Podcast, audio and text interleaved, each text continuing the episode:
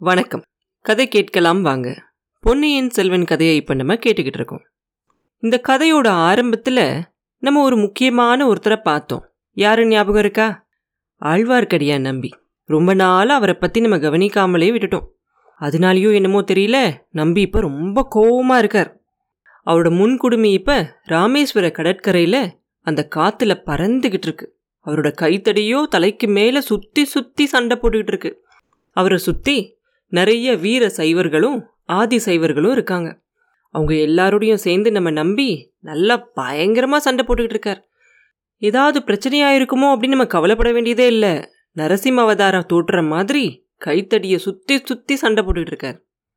எங்கே பார்த்தோம் நம்ம நம்பிய கடைசியா? வந்தியத்தேவனையும் இளைய பிராட்டியும் பேசிக்கிட்டு இருக்கிறத ஒட்டு கேட்டுக்கிட்டு இருந்தார். ஒட்டு கேட்டதுக்கு அப்புறம் என்ன பண்ணாருன்னா நம்பி அங்கிருந்து பழையாறையிலிருந்து அன்னைக்கே கிளம்பிட்டார். பயங்கர வேகமா ஒரு வாயு வேகமா அங்கிருந்து கிளம்பி எங்கேயுமே நிக்காம தென் திசையை நோக்கி நடந்து வந்தார். வழியில கொஞ்ச நேரம் மட்டும் மதுரையில தங்கினார். அங்க என்னெல்லாம் தெரிஞ்சுக்கணுமோ அதெல்லாம் தெரிஞ்சுக்கிட்டு அதுக்கப்புறம் அங்கிருந்து நடக்க ஆரம்பிச்சவர் எங்கேயுமே நிக்கல. யார்கிட்டையாவது ஏதாவது தெரியாம சண்டை போட்டா கூட போற காரியம் கெட்டு போயிரும் அப்படின்னு சொல்லி வழியக்க வந்து யாராவது அவர்கிட்ட சண்டை போட்டா கூட சண்டையே போடாம ஒரே மூச்சா நடந்து ராமேஸ்வரத்துக்கு வந்துடுறார். வந்தியத்தேவனை பூங்குழலி படகுல ஏற்றிக்கிட்டு போய் இலங்கையில் போய் இறக்கி விட்டா இல்லையா? அதே நாள் சாயந்தரம் ஆழ்வார்க்கடியை நம்பி ராமேஸ்வரத்துக்கு வந்து சேர்ந்தார். அந்த புண்ணிய பூமியை மிதிச்ச உடனே என்னாகும்? அன்னைக்கு வரைக்கும் எல்லா சண்டையும் அடக்கி வச்சிருந்தார் இல்லையா ஆழ்வார்க்கடியான் நம்பி? அதெல்லாம் வெளியே வரணும் அப்படிங்கிற மாதிரி ஒரு சந்தர்ப்பம் ஏற்பட்டுரும். ஏன்னா ராமேஸ்வரத்தில் எப்பயுமே என்ன ஆகும் அப்படின்னாக்க யாராவது புதுசாக வந்தாங்க அப்படின்னு சொன்னால் அங்கே இருக்கிறாங்க இல்லையா அந்த பட்டர்கள் அவங்க எல்லாரும் வந்து அந்த புதுசாக வந்திருக்கவங்களை சுற்றி நின்றுக்கிட்டு இங்கே இந்த மாதிரி அறுபத்தி நாலு தீர்த்தங்கள் இருக்குது அதெல்லாம் நான் உங்களுக்கு காட்டுறேன். என் கூட வாங்க என் கூட வாங்கன்னு கூப்பிட்டுக்கிட்டு இருப்பாங்க. அதே மாதிரி நம்பி வந்தோடனே அவரையும் சுற்றி வந்து நின்றுக்கிட்டு அப்பனே வா வா. இந்த ஸ்தலத்தில் அறுபத்தி நாலு தீர்த்தங்கள் இருக்குது அதிலெல்லாம் குளிச்சின்னா உன் உடம்புல இருக்கக்கூடிய இந்த வைஷ்ணவ சின்னங்கள் எல்லாம் கழுவிடலாம் அந்த ராமர் கூட பிரம்மஹஸ்தி தோஷத்தை போக்குறதுக்காக இந்த ஸ்தலத்துக்கு தானே வந்தாரு? அப்படின்னு ஒருத்தர் சொல்ல அப்ப இன்னொருத்தர் குறுக்க பூந்து ராம தீர்த்தம் லக்ஷ்மண தீர்த்தம் ஆஞ்சநேய தீர்த்தம் சுக்ரீவ தீர்த்தம் இந்த மாதிரி அறுபத்தி நாலு தீர்த்தங்கள் இருக்கு. உன்னை நான் முதல்ல ஆஞ்சநேய தீர்த்தத்துக்கு கூட்டிட்டு போறேன். அப்பதான் இந்த வைஷ்ணவ சின்னங்களுக்கெல்லாம் என்ன பண்ணணும் அப்படிங்கிறத பத்தியும் நான் உனக்கு சொல்லித்தரேன் அப்படின்னு சொல்லுவார். இன்னொருத்தர் அதுக்கு மேலே இன்னும் பேசிக்கிட்டே இருப்பார். மாறி மாறி மாறி மாறி எல்லாரும் பேசினோன்னு ஆழ்வார்க்கடியான் கண்ணுள்ள அப்படியே தீப்பொறி பறக்கிற மாதிரி இருக்கும். அப்படியே எல்லாரையும் சுற்றி பார்த்துக்கிட்டு சொல்லுவார் நிறுத்துங்க உங்கள் அபத்தமான பேச்செல்லாம். முதல்ல நீங்கள் சொன்ன தீர்த்தங்கள் எல்லாம் போய் உங்கள் நாக்க போய் எல்லாரும் கழுவுங்க அப்படின்னு சொல்லுவார். ஓஹோ! ராமன் லக்ஷ்மணன் அப்படின்லாம் பேரெல்லாம் சொன்னதுனால பாவம் வந்துருச்சு. அதனால எங்கள் நாக்கெல்லாம் கழுவணும்னு சொல்கிறீங்களோ அப்படிம்பாரு ஒருத்தர்.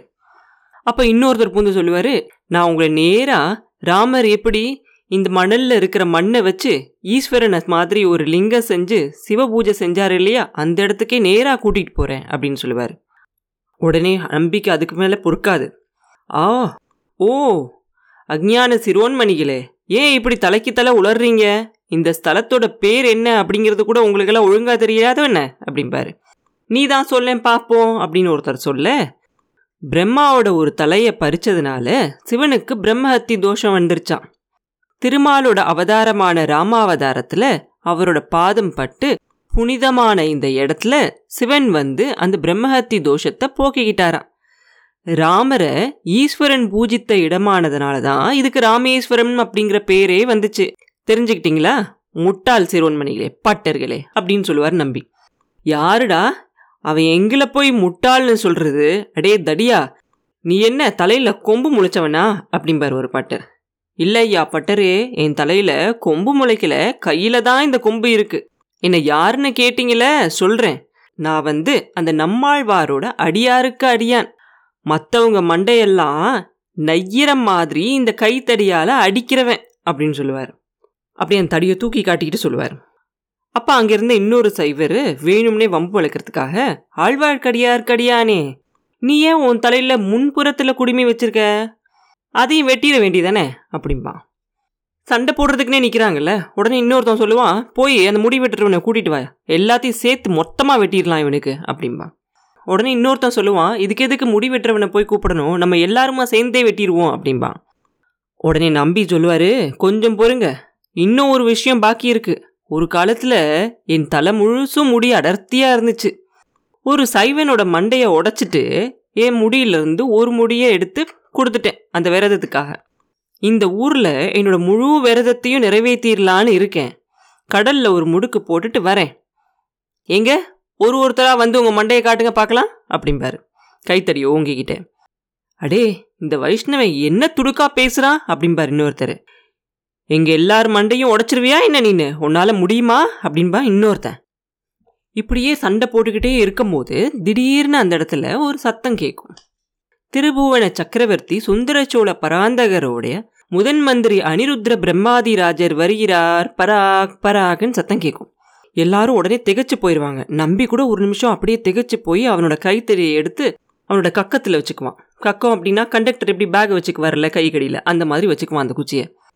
அவங்க எல்லாம் எங்கே சண்டை போட்டுக்கிட்டு இருந்தாங்களோ அது வந்து அந்த ராமேஸ்வரம் கோயிலோடைய அந்த மதில் சுவர்கிட்ட சண்டை போடுவாங்க. அந்த இடத்துல ஒரு முனை இருக்கும். திரும்புறதுக்கு. அந்த முனை பக்கமாக போய் எல்லாரும் அந்த முனையை திரும்புகிறாங்க திரும்பினோடனே பார்த்தா என்ன தெரியுது? கடல் தெரியுது. கடல் ரொம்ப அழகாக இருக்குது அந்த கடலில் ஒரு படகு வருது. அதில் அனிருத்ர பிரம்மராயர் வராரு. அதை பார்த்த உடனே எல்லாரும் அப்படியே திகைச்சு போய் நிற்கிறாங்க அன்பில் அனிருத்த பிரம்மராயரை அந்த ராஜ கம்பீரத்தோட அந்த படகுல வந்துட்டு இருக்கதை பார்த்த உடனே அந்த கூட்டத்தில் எல்லாரும் அந்த சண்டையை நிறுத்திட்டு அமைதியாக அதை பார்த்துக்கிட்டு இருக்காங்க. அப்போ அந்த கூட்டத்துக்கு நடுவில் அந்த தடியோட ரொம்ப சாதுவை போல நம்ம ஆழ்வார்க்கடியானும் நிற்கிறான் அவனை பார்த்து பிரம்மராயர் கையால் ஜாடை காட்டி பக்கத்தில் வர சொல்லி கூப்பிடுறார். ஆழ்வார்க்கடியன் உடனே பயபக்தியோட போய் கையை கட்டிக்கிட்டு நிற்கிறான் கரையோரத்தில். திருமலை இது என்ன இங்கே தெருக்கூத்து? அப்படின்னு கேட்பார் அனிருத்ரர் எல்லாமே அந்த கண்ணனோட விளையாட்டு தான். அவனோட தெருக்கூத்து தான் அப்படின்னு சொல்லுவான். திருமலை உன்னை பரம வைஷ்ணவன் அப்படின்னு நினைச்சேன். நீ எப்போ இந்த மாதிரியெல்லாம் சண்டை போட ஆரம்பிச்ச? அப்படின்னு கேட்பாரு குருவே நான் வந்து பரம வைஷ்ணவன் தான். ஆனா நீங்க எப்பல இருந்து மாறினீங்கன்னு தான் தெரியல. வைஷ்ணவரா இருந்தவர் ஏன் இப்படி மாறிட்டீங்க? அப்படின்னு கேட்பேன். உடனே அவர் சொல்லுவாரு நான் எப்ப மாறினேன் நீ எப்பயுமே வெளித்தோற்றத்தை பார்த்தே பேசுற திருமலை. நெத்தியில சந்தனத்தை படுக்க வச்சு வரைஞ்சா என்ன? நிமித்தி வச்சு வரைஞ்சா என்ன? எல்லாம் ஒண்ணுதான் அப்படிம்பார். குருவே எனக்கு ஒன்றும் தெரியாது. எது முக்கியம் எது அமுக்கியம் அப்படிங்கிறதுலாம் எனக்கு தெரியாது. நீங்கள் தான் எனக்கு அதெல்லாம் சொல்லி கொடுக்கணும் அப்படின்பா எல்லாம் சொல்லி கொடுக்குறேன். நான் தங்குற இடத்துக்கு வந்து சேர். அதோ கடலில் அங்கே ஒரு சின்ன தீவு தெரியுது பார். அங்கே இருக்கிற மண்டபத்துக்கு வா அப்படின்னு சொல்லுவார். குருவே இந்த சண்டைக்காரங்கெல்லாம் என்னை வரவிடணும்ல அப்படின்னு சொன்ன உடனே அது வரைக்கும் கொஞ்சம் தள்ளி பேசாமல் நின்றுட்டு இருந்தவங்கெல்லாம் பக்கத்தில் வேகமாக ஓடி வந்து அனிருத்ர பிரம்மராயர்கிட்ட இவனை பற்றி நிறைய சொல்லுவாங்க. பிரம்மாதிராஜரே இந்த வைஷ்ணவர் எங்கள் மண்டையெல்லாம் உடச்சிருவானா? இவனுக்கு நல்ல தண்டனை கொடுக்கணும் நீங்கள் தான் அப்படின்னு கேட்பாங்க. இவனுக்கு தண்டனையை நான் கொடுக்குறேன் நீங்கள் எல்லாம் போங்க அப்படிம்பாரு. ஆனால் அவங்க யாருக்கும் திருப்தி ஆகாது. அவங்கெல்லாம் சொல்லுவாங்க நாங்களே இவனுக்கு தண்டனையை கொடுக்குறோம்.